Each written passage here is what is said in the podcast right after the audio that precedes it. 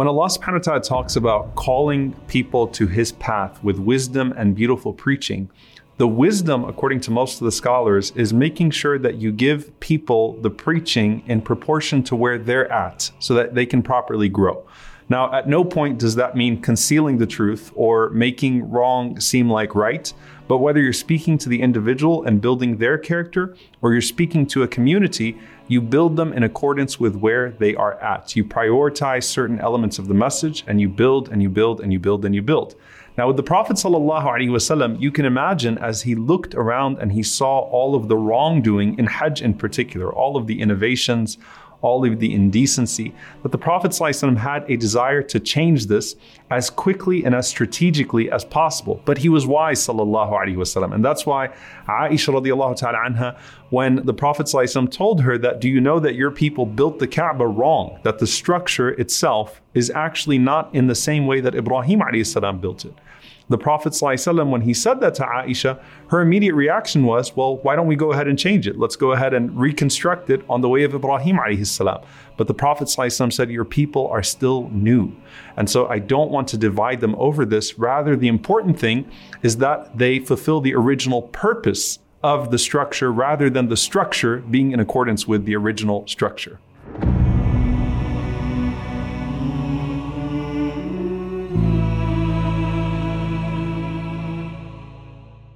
So, one of the innovations of the people of Mecca, and it's really interesting because they were stricter than Islam in some ways. And it's not because they believed in Allah or they believed in an afterlife, it's because they wanted to honor their ancestors. So, they had these practices and these cultural things that were so rigid.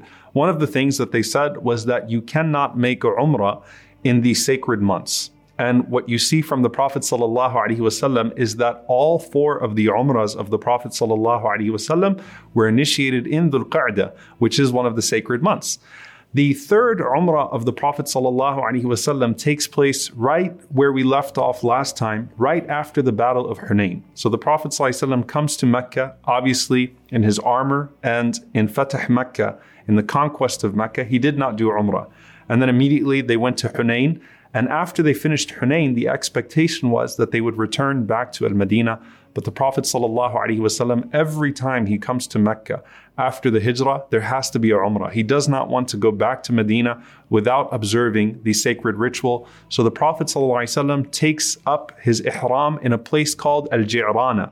And in fact, there's a masjid now which marks the exact place where the Prophet ﷺ entered into Ihram, so that we too, if we would like, can enter into Ihram from that place and he goes at night after the Battle of Hunain and he performs Umrah. And in the same night, he goes back to Al Medina from the Haram after performing his third Umrah in Islam. Sallallahu Alaihi Wasallam. So that's the eighth year after Hijrah. And things were still too unstable to commission a serious Hajj from Al Medina. So the Prophet ﷺ wants things to stabilize around Mecca before commissioning a Hajj. So now it's the ninth year. And the ninth year, is a year in which Tabuk took place, which was a very difficult journey for the Muslims. The Prophet took the largest army he had ever taken to confront what was seemingly a Roman attack. And he goes out, sallallahu alaihi wasallam, with tens of thousands of soldiers in this difficult heat in the month of Rajab in the ninth year and he returns, sallallahu alaihi wasallam in Ramadan. And of course, that is the year as well that you had desperate plots from the hypocrites in Medina who knew that they were losing all ground that they had to try to unseat the Prophet sallallahu alaihi wasallam.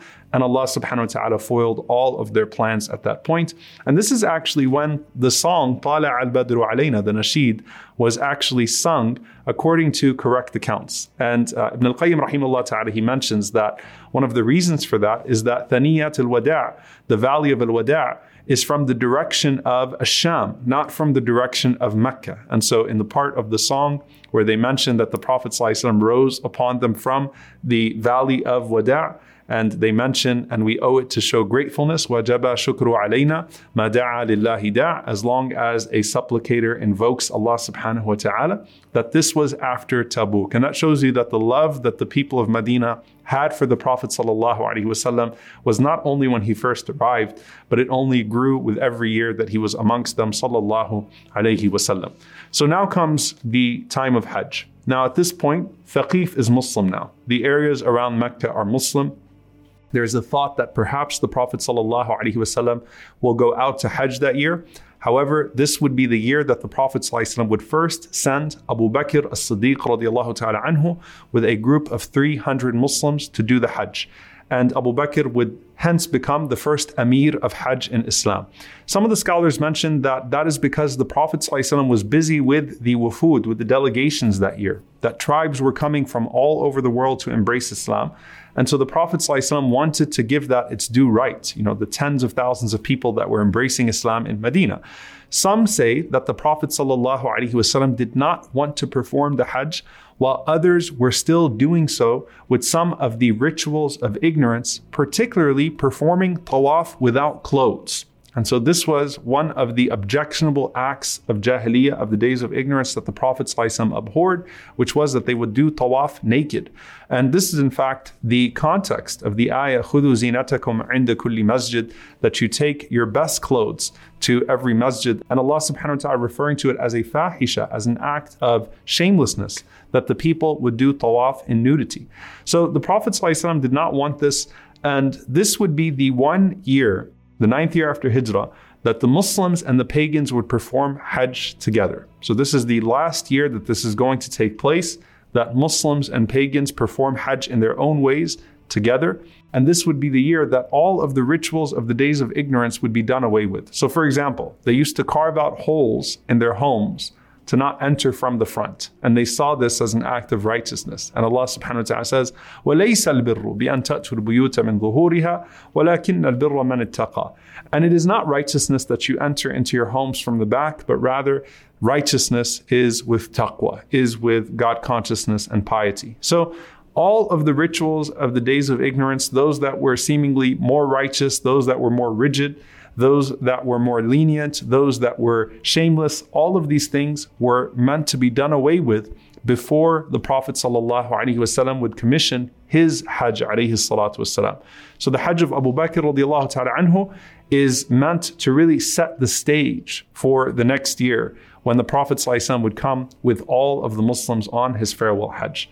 Now the narration of Abu Bakr radiallahu ta'ala anhu's Hajj comes from Jabir radiallahu ta'ala anhu. And Jabir ibn Abdullah radiallahu ta'ala anhu is the most frequent narrator of the Hajj of the Prophet ﷺ as well. So Jabir was witnessing much of this himself, ta'ala anhu, and is the most extensive narrator about the way that Hajj was taking place in Islam. So he says that when the Prophet ﷺ came back from the Umrah of Al-Ji'rana, he appointed Abu Bakr radiallahu ta'ala anhu to lead the Hajj. So he said, we went out with him until we reached the area of Al-Irj, and the iqama for Fajr was called. So Abu Bakr radiallahu ta'ala anhu stood up to start the salah to say takbir, and just as he was about to, he started to hear a camel grunting behind him. And he said to himself that this is the camel of Rasulullah sallallahu alaihi wasallam. He recognized the grunting of the camel of the Prophet sallallahu alaihi wasallam. And he said, perhaps the Prophet ﷺ has reconsidered and he's going to do Hajj and he's here now, so we'll get to pray behind him. Instead, Abu Bakr radiallahu ta'ala anhu turned around and he saw Ali radiallahu ta'ala anhu on the camel of the Prophet wasallam, which signifies obviously that he was sent by the Prophet wasallam. So Abu Bakr radiallahu ta'ala anhu immediately says to him, Amirun am Rasul, are you coming to assume the responsibility of the Amir of Hajj? Or are you coming as a messenger? He said, No, rather, I was sent as a messenger by the Messenger sallallahu alaihi wasallam with Al Bara'ah, which is Surah At-Tawbah. And the Prophet ﷺ ordered me to recite it to the people in all of the different stations of Hajj. So he said, We came to Mecca, and one day before the day of Tarwiyah, which is the 8th of the Hijjah, Abu Bakr radiallahu ta'ala anhu stood up and he addressed the people, telling them about the way that they should perform the Hajj. As soon as he finished, Ali radiallahu ta'ala anhu stood up and he recited Surah At-Tawbah until the end. And then they went out on the day of Arafah. Abu Bakr radiallahu ta'ala anhu, once again, he stood up and he addressed the people, teaching them how to do the Hajj. As soon as he finished, Ali radiallahu ta'ala anhu stood up and he recited Surah At-Tawbah until the end of it. Then on the day of Eid, the day of the sacrifice, again, Abu Bakr stands up after he finishes. Ali radiallahu ta'ala anhu stands up and he tells the people, he recites to the people Surah At-Tawbah. And then again on the days of Tashriq, Abu Bakr radiallahu ta'ala anhu stands up and he addresses the people and Ali radiallahu ta'ala anhu stands up and he recites Surah At-Tawbah again. So this was consistently happening in the Hajj. And Abu Hurairah radiallahu ta'ala anhu, he describes that I was in fact one of the people that Abu Bakr radiallahu ta'ala anhu had sent out to proclaim that no pagan should perform Hajj after this year and no one should do tawaf again without clothes. So this was the year that it was ensured that no one will come again performing the acts of Jahiliyyah, the acts of the days of ignorance within Hajj. And this was something that was sent out as a message to all of the people that had come from all over the world to set the stage for the one ultimate Hajj of the Prophet wasallam with his companions, which would be done in the exact same way that Jibreel taught Ibrahim salam, and that Jibreel salam then taught the Prophet sallallahu alaihi wasallam.